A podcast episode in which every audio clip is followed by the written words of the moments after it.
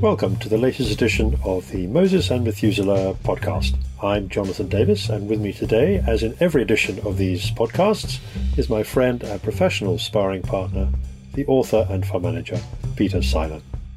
In this series of 10 podcasts, we will be discussing a number of the big themes that are currently preoccupying the financial markets, in which we have both been professionally involved for the best part of four decades.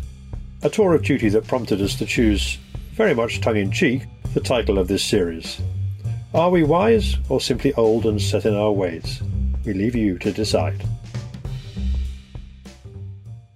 In this uh, episode of the Moses and Methuselah podcast, Peter, we're going to talk about a film called The Post, which is essentially a drama directed by Steven Spielberg, based on a real life event, which is the controversy uh, about so called Pentagon Papers, which was an episode in the 1970s when somebody leaked some very damaging, or so it was said, material about the way that the American government was behaving in the Vietnam War. And the Post tells the story of how that story was eventually reported by the New York Times and the Washington Post, uh, and eventually led to a decision in the Supreme Court which had profound implications for the relationship between the press and the state. So, Peter, I know you've watched this film. It only came out about uh, five years ago. As I say, it was quite, it was pretty successful. It starred, it had some big names in it. Meryl Streep and uh, Tom Hanks were the two leading actors. Uh, and it, it tells the story in a very Spielberg-like way. So it's set as a kind of a sort of mini thriller. I wouldn't say it was a huge thriller. There's not a lot of action involved in it, but there is. It does build up the tension as the two sides in this uh, very important uh, constitutional issue uh, battled it out to decide whether these Pentagon papers, which had been leaked, were legitimate for the newspapers to publish.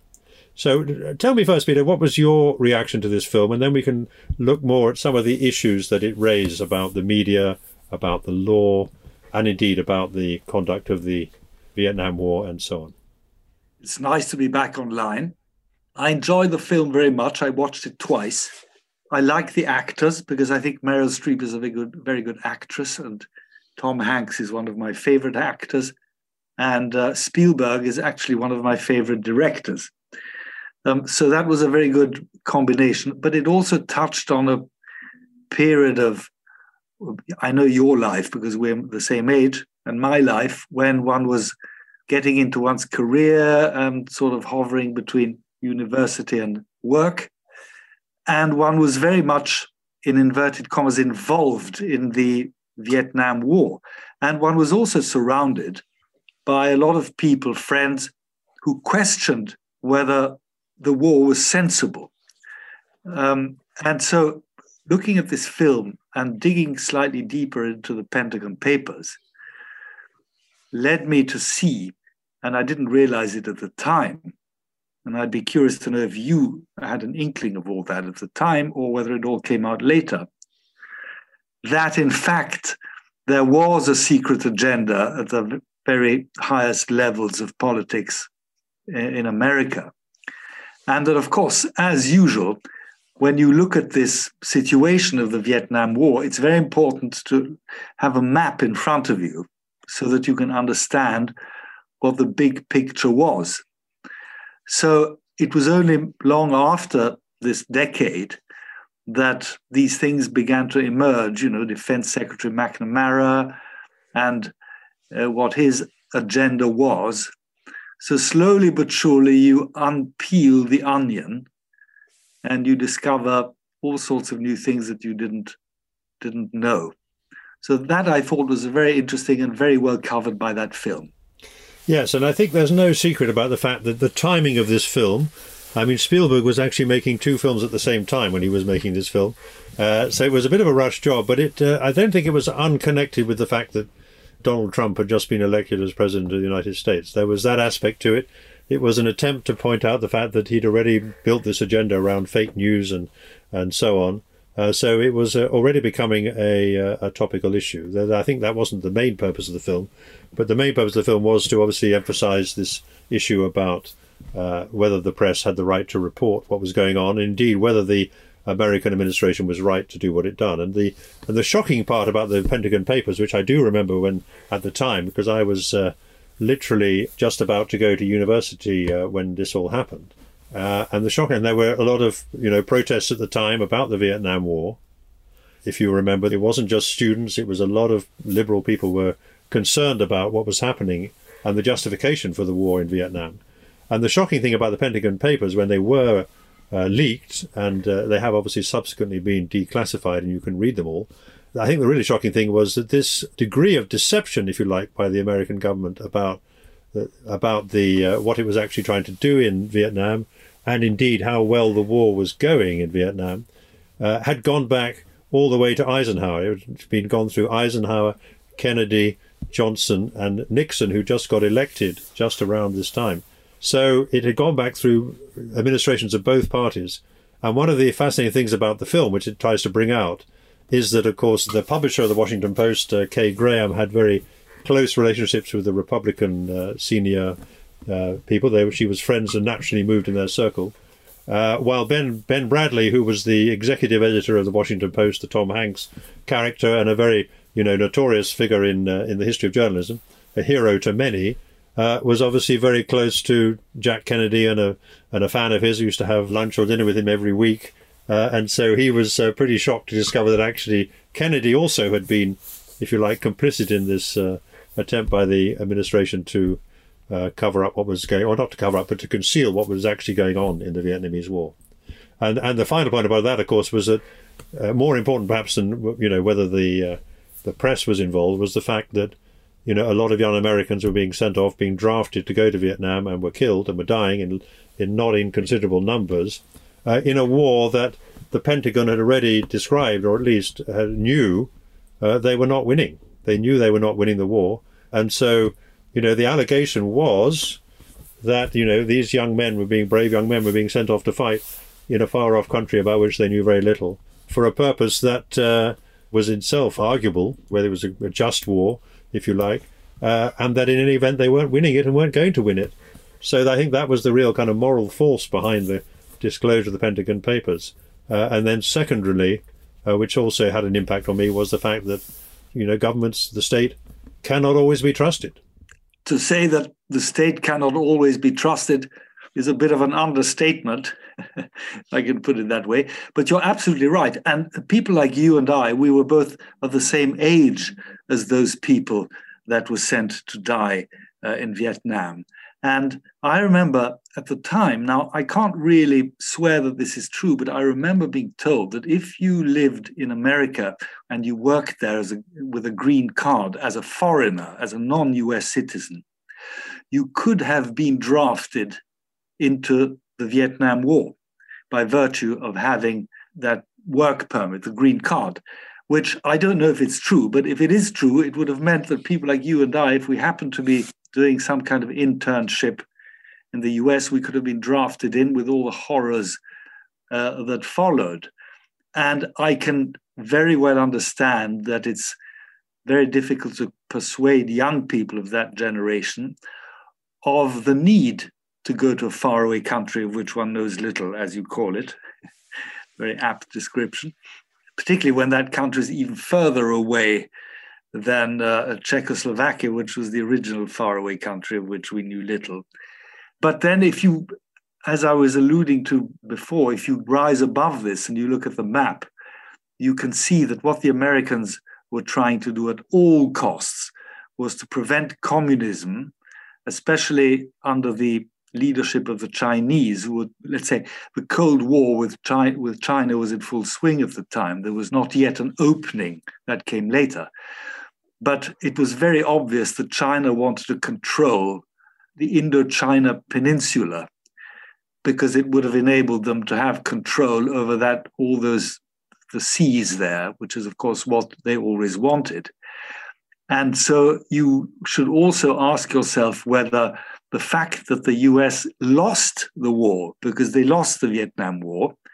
Uh, they had to pull out, and the result was that Vietnam was taken over by the Viet Cong and was a communist government for years to come.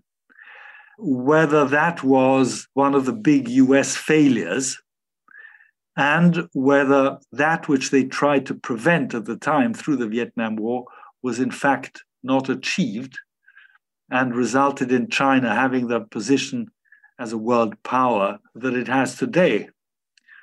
So I think from that point of view, it's I think one has to grow a little bit older and become Moses or Methuselah in order to appreciate a little bit the difference in thinking between how one thinks today about these things and how one thinks at the time. The other two points I want to just make, and then we can discuss them, is A, is what happened at the Washington Post typical of a situation where the owner of the newspaper is, let's say, a Republican, whereas the editor of newspaper is a Democrat, or the other way around, and whether it is right or not right that the owner influences the editor. And the second point, which is, I think, very interesting, is that the Supreme Court judgment about the release of the Pentagon Papers into the public was based on the idea, and I quote, that the press is here to serve the governed and not to serve the governors. End of quote. So, those are the two questions I want to ask you. I'm very interested. What happens if the editor and the owner are of a different political color? And what about the press being there to serve the governed and not the governors, Jonathan? Right. Well, those are indeed big questions, and of course, unfortunately, they're not black and white. And this, of course, is is, is the reason why there's still issues that people debate, it's because they aren't black and white. But you can you can incline towards one answer rather than the other, and uh, depending on your you know your views about the world. So on the first one, the difference between ownership and and the editor. I mean, that is a very important practical issue. It was important in the 1930s, for example, when uh, you know newspapers, certainly in the UK but also in the United States, uh, have tended to be owned by families, essentially, privately owned, and it's perfectly good that they are privately owned. We certainly don't want state owned newspapers. So we have to have privately owned newspapers, and that's uh, very important. But of course, the owners who buy newspapers, they often tend to be quite rich men or successful corporations who have, you know, inevitably have commercial interests as well. Uh, one of those commercial interests, in the case of the Washington Post, was to keep the Washington Post in business because there was a risk that it would be put out of business. Uh, and the heavy handed response of the Nixon administration, uh, they'd actually threatened the paper to put it out of business. So, as the owner, Kay Graham certainly had that issue to, to resolve, and the film talks about that. But in terms of the political ownership, yes, I mean, it's always been a big issue. If, if you go back to uh, Lord Beaverbrook in the 1930s, or many of the American papers as well, uh, the Times in the 1930s was, was very much seen as a appeasing Hitler or being inclined to please Hitler. Likewise, the the Rothermere family. And in the modern times, we've seen other examples of that as well, of course, where um, you know been issues about whether someone like Jeff Bezos should own the Washington Post, as he now does. Uh, he has commercial interests. Amazon is a very large company. Does that make a difference? And the answer, of course, it does make a difference. Uh, Rupert Murdoch, another example, undoubtedly, I think it's fair to say, sees it as the responsibility of his editors to at least not to damage his own commercial interests. And there are questions about how far he actually pushes them to support his commercial interests. So it is difficult. And if they have different political views, as they tend to do, then you have a, a natural, uh, inevitable clash looming. In other words, there, there will be clashes. And the question you have to ask is well, is the journalism really acting in the public interest. You know, the rights of the press, which the Supreme Court mentioned, derive from the fact that the press is the guardian a defense of, you know, a democracy, the public in a democracy. And so if the newspapers are doing that job effectively, holding the government to account, if you like, then that is normally regarded, and I would certainly regard as a strong positive that uh, owners should have an interest in pursuing. And that the journalism, the editorial, the editor of a newspaper has that responsibility to take on that job. But the question, of course, which is, uh, I think, implicit in this first question, is, you know, is that what the press is doing most of the time? Uh, and you can argue, well, actually, a lot of what the press does is nothing to do with serving to protect the democratic interests of, of the public, uh, but is doing other sorts of things, as we've seen recently with issues around privacy and uh, phone hacking and so on. But going back to your first point, just to answer that as, as I see it, if, and perhaps I might ask you to comment on that before we go on to the second one. Owners and editors, it's always been like that. Uh, it's a trade off. Unfortunately, the kind of people who buy newspapers, rather like the kind of people who buy football clubs, uh, are not always. Um, let's put it this way: they're not buying newspapers in order to, um, you know, to do this historic role of defending the public. Uh, they're doing it for their own uh, commercial interests, and there are lots of issues that come from that. So I think the, the tensions are inevitable, and uh, they can often be quite harmful. And in a way, you could argue that the ownership of the newspapers, obviously, it must be capitalists, the owners of the newspapers, because it's a business. After all, it's a business. From their point of view, it's a business. But the editors all tend to be the sort of editors who want to appease, I think, the readers. And so I remember somebody who I know very well, who's very old, told me that he had a conversation with, it was either Beaverbrook or Rothermere, who told him that all journalists always were, always are, and always will be left leaning. Whereas the owners, being capitalists, they're of a, of a different political color, and therefore there's always going to be this tension between the two. I don't think that that's changed. This conversation took place many, many years ago, even a few decades ago. But this person who had this conversation with, I can't remember if it was Beaverbrook or Rothermere, told me this just the other day. And he said that uh, this has not changed. It was true then and, and it's still true now. And I would think that the matter is compounded or made more difficult today because in the old days you had newspapers which were printed and you and I went to buy them in the morning. But today it's quite different because it's all online, it's much quicker, and the reverberations of a piece of news are really like lightning, if you like. And so the message tends to get blurred, I think. And I'm saying this because it can lead straight into the second question of all right, let's say that the newspapers and the media are there to serve the governed, fine. But what about this growing wave of some call it misinformation, others call it disinformation, which is even worse. Others call it fake news. And so the whole the whole meaning of these of these expressions are subject to interpretation. But I don't know if it's ever occurred to you that when you read an article in a newspaper about a subject that you happen to know very well and about people that you happen to know very well, it's always struck me whenever that happened to me that the content of these articles about situations or people that I happen to know very well and that were written about was completely off the mark, wide of the mark. And so was that disinformation, misinformation, bad journalism? And so it's all very well for the judge to say that the newspaper has a duty to serve the governed. But at what point is this duty to serve the governed being misused in order to, well, for whatever reason, but it's misused, and the end result is that the governed is actually not served properly? Right. Well, you're absolutely right. That uh, that is a very important issue, and there are lots of ways of looking at it. I mean, as I said, it's not quite as simple as it appears. That's always the problem. It's not as simple as it appears. There are many aspects of this. I mean, one of them, for example, is that, I mean, as you know, I worked in a newspaper for a number of years, 15 years at least, full time, and I know newspaper world pretty well. Uh, but it has changed enormously. So you're absolutely right about that, and that's changed the parameters of this debate. But in the traditional world of newspapers, I mean, it certainly wasn't the case in the UK that all uh, journalists were left leaning, not at all, nor indeed were the, the newspapers. But you can't be a good journalist unless you have a, an inquiring mind and uh, a skeptical mind. I mean, there have been enough cases of things like the behavior that the Pentagon Papers revealed. If you understand how organizations work, how bureaucracies work, how governments work, there is a huge vested interest in making sure that things appear in a good light. And now we have a huge public relations industry whose job is to do just that. So if you are a journalist, you're up against, you know, newspapers are small organizations. Even back in the good days, they didn't have very large budgets. Journalists are quite expensive people. If you want them to do the job properly, you've got to pay them well and you've got to, you've got to look after them well and you've got to give them the resources to do what they need to do. And it's very difficult in a free competitive world for a lot of newspapers to do that. So it's not surprising that they make mistakes. It's not surprising, though, either that they are trained, and you are trained as a journalist, you know, to be skeptical.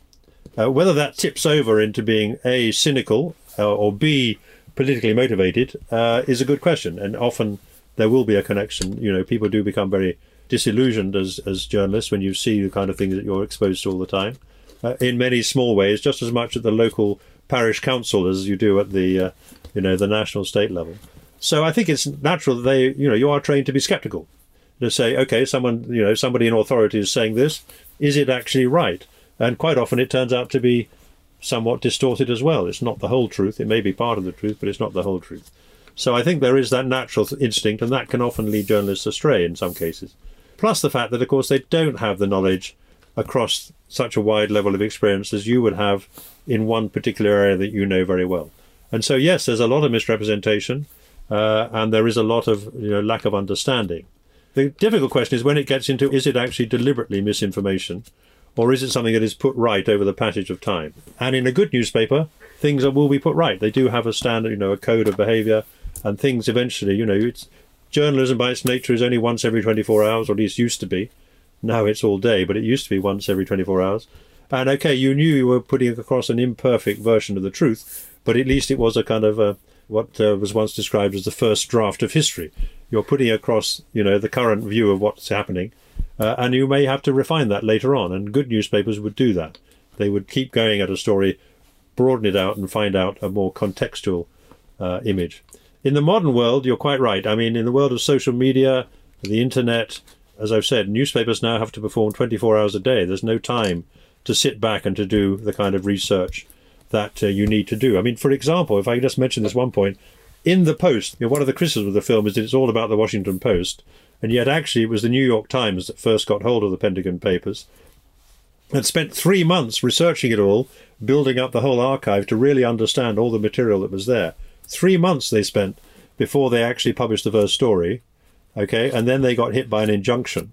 The uh, administration obtained an injunction in a court uh, and that gave the Washington Post, which hadn't got the, the Pentagon Papers at that point, the opportunity to go out and publish and have their own battle with the law. And that's one of the criticisms. It sort of glorifies the Washington Post uh, at the expense of the New York Times, which are doing exactly the kind of thorough job that you, you know, you would like to think the newspapers did. So it is quite nuanced, I think, in that area. And, um, you know, there's no right way. Eternal vigilance is the price of freedom and uh, you know newspapers are engaged in that uh, in that struggle, but they don't always get it right, and there are lots of dangers, particularly now. I think in this instant communication world. I think that's fascinating what you've been saying, and I didn't know that it must have caused frictions between the Washington Post and the New York Times, obviously. But if I can just move on and ask you what probably will end up as being the last question of today's very interesting discussion it makes me think of that slogan, which is the public has a right to know. And that is often used as a reason for forcing disclosure of the most banal things, of the most private things, confidential, and so on. In your long experience as a journalist and a reporter covering all sorts of areas, as I know you have done and still do, is there a limit to what the public has a right to know? And if there is a limit, who sets the limit? Is it the government? Is it the courts? Or is it someone else? I'm very interested to hear your thoughts about the public right to know. Right. Again, this is a very topical issue, as you know. And the answer is that um, the ultimate authority has to be the public itself. Uh, and that is really a, quite a difficult concept to wrestle with. But let's just go back to the Pentagon Papers. Remember, what was the impact of the Pentagon Papers? Okay, the administration kept coming back the Pentagon, and then later the Nixon administration, the senior, very top officials in the Nixon administration, tried to shut the story down on the grounds that it was disclosing states' secrets, and that was damaging to the country overall. And I think most people would accept that in certain conditions, times of war being one of them, you know, there are occasions when you need to you know, keep things quiet. Okay, but that is not generally a presumption. In the Pentagon Papers, it actually wasn't true. The real problem with the Pentagon Papers was that the government knew they would be in trouble with public opinion if this information came out. they made that clear. One of the people who was actually involved said it was 70% of this was about avoiding the humiliation of having to accept that they'd got it wrong. They'd failed. The Vietnam War was not working even by its own stated objectives. So I think in terms of government policy, yes, the public does have generally have a right to know, unless it can be demonstrably illustrated that it is not in the public interest on grounds of security or whatever. And deciding where that dividing line is is very complicated. But in other matters, of course, you know, that does come right up against this issue of privacy and whether or not people's personal information should be protected. And again, I think this is not something you can actually define so precisely in law that it's always clear whether it is or not. I mean, obviously, publishing details about people's private lives, which the phone hacking scandal in the UK certainly illustrated, where you know popular tabloid newspapers were regularly tapping phones of any kind of celebrity, not just public uh, figures in the government or in the monarchy, but also people in uh, just ordinary lives, people, film stars, and people. And I think most people would accept there's absolutely no justification for that whatsoever. Okay, that it is intruding into people's private lives, as long as we have the kind of society we have over here, is not desirable or indeed defensible. But the more complicated questions are, for example, you know, it's of no great personal interest if somebody is cheating on their wives, but if they're a, a, politician who's going around saying, you know, I'm an advocate of family life and all that kind of stuff, you can argue that is justifiable interest. You're exposing, at the very least, hypocrisy, uh, and maybe worse, uh, something worse. Um, and again, more recently, we've had this issue about David Cameron, the former British Prime Minister, lobbying the government in a commercial interest, and his texts have been revealed. Well, is that in the public interest or not? Well, you can argue about that. Is, is that not a private matter for you know, the business involved? Well, I think it is certainly in the public interest for that to be disclosed and to be discussed and to be defended and so on. But who should decide it? That's that is the issue you raise, and that's the difficult one. The courts will do their best, but it's a very heavy-handed way to try and uh, to try and deal with these issues. And ultimately, if it becomes, you know, to that test, then the courts have to decide. But even in the case of the Pentagon Papers, you know, the Supreme Court judgment was by six to three, and many of the judges disagreed with each other about the more detailed aspects of it. Uh, and indeed, there was still a risk that the Washington Post would be prosecuted, and the man who leaked the Pentagon Papers was being prosecuted as well under the Espionage Act. Uh, despite the Supreme Court judgment, they didn't rule that out. They didn't say that was a crime. So that's an issue about you know leaking and so on. Is that justified in the public interest? So it's a very complicated area. But you're definitely right. There are limits uh, and they've become much harder in the modern world where information technology allows so much information about our private lives to be made available to commercial interests or indeed to government interests. So, yeah, very worried about that. And I think a lot of people in the media and some enlightened people in the government are also worried about that. Well, I hope I don't want to conclude this by saying, well, we ain't seen nothing yet in terms of being able to keep any of one's matters uh, private or not or whether we will end up being in a sort of Orwellian situation where everything is fully disclosed. I don't know. And I also think that we'll continue to have this discussion for, for many years to come, and I look forward to that. But it's something that we need to zero in on very carefully in order that we don't get society in a situation where, where anything goes, especially for the younger generation. So I think that we need to keep a close eye on. You're absolutely right about that. I mean, it is it's a fast evolving thing, and the technology changes have made it many more complicated issue than it was in the past. What I would say, though, by conclusion, is that I think that if you if you worry about these issues, you know, you have to regard the media, the press, as potentially one of your best protectors. I mean, in other words, they are better placed to uh, defend these kind of issues in some ways than individuals are themselves. But equally, they have the potential to uh, to get it wrong, as we said, and that does happen a lot. And so we're in this kind of slightly ambiguous area where, as Donald Trump has shown, you know, you can distort public opinion or you can you can uh, manipulate public opinion quite explicitly and openly in a way that is damaging to the um, you know the cohesion of society as a whole. Because if people don't, nobody trusts anybody else, you're losing one of the uh, things that holds holds society together. Yeah. So, Peter, in any case, I'm hoping that nobody's going to find out all the secrets in my private life that I don't want to have disclosed. I hope I haven't got too many, but uh, you never you never know. I would certainly be embarrassed by one or two things if they if they appeared in the newspapers. So I have some sympathy with uh, with people about that. But uh, this is a serious issue, and I think the you know the, the other issue you mentioned at the very beginning, this issue about to what extent should, if you're in the government, should you be a worried about what is a potential threat from China in this case, uh, still today as it was back then, you know, the argument then was, well, the domino theory must stop another country going communist and so on. Was that legitimate? Well, I'm not sure about that. I'm not sure about that. Uh, sort of only if it works, kind of thing. Uh, and now we have the same issue. Well, there is this big issue, and perhaps the government's job is to alert people to the issue. But how far should they be taking matters into their own hand if they're not prepared to justify it publicly? You know, like the Iraq War, for example. You know, there was a lot of people were against that and it was based on a false premise, uh, uh, as far as we can tell now. So it's a very, very complicated area, and I think both for governments uh, and for us as citizens. And I'm sure we'll be discussing that many times uh, in the weeks and months ahead, so that we spread out our topics and not only concentrate on financial markets, of which obviously in which a lot of things have happened recently, and no doubt sooner or later we'll go back to that, but Jonathan, it was very, very nice, as usual, very interesting hearing your views and thoughts, because the difference between us is that you were actually in that space and have been all your life. And I have been an observer from the outside. Well, the way that newspapers were produced in those days uh, was very much like making sausages. I mean, you know, you wouldn't want to you wouldn't want to see it in action, but you hope that the end result is uh, is at least um, of some value.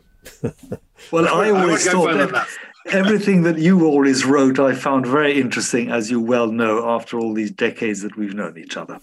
Well, you're very kind to say so, but uh, I know nothing really. In the great scheme of things, I know very little, uh, and you're very wise, Peter. So you know, between us, we might work something out. I look forward to that, Jonathan, and have a very nice weekend. You have been listening to the Moses and Methuselah podcast, hosted by Jonathan Davis and Peter Seilern. These podcasts are independently edited and produced. You can subscribe to them on most leading podcast channels or by signing up on the Moneymakers or M&M podcast website.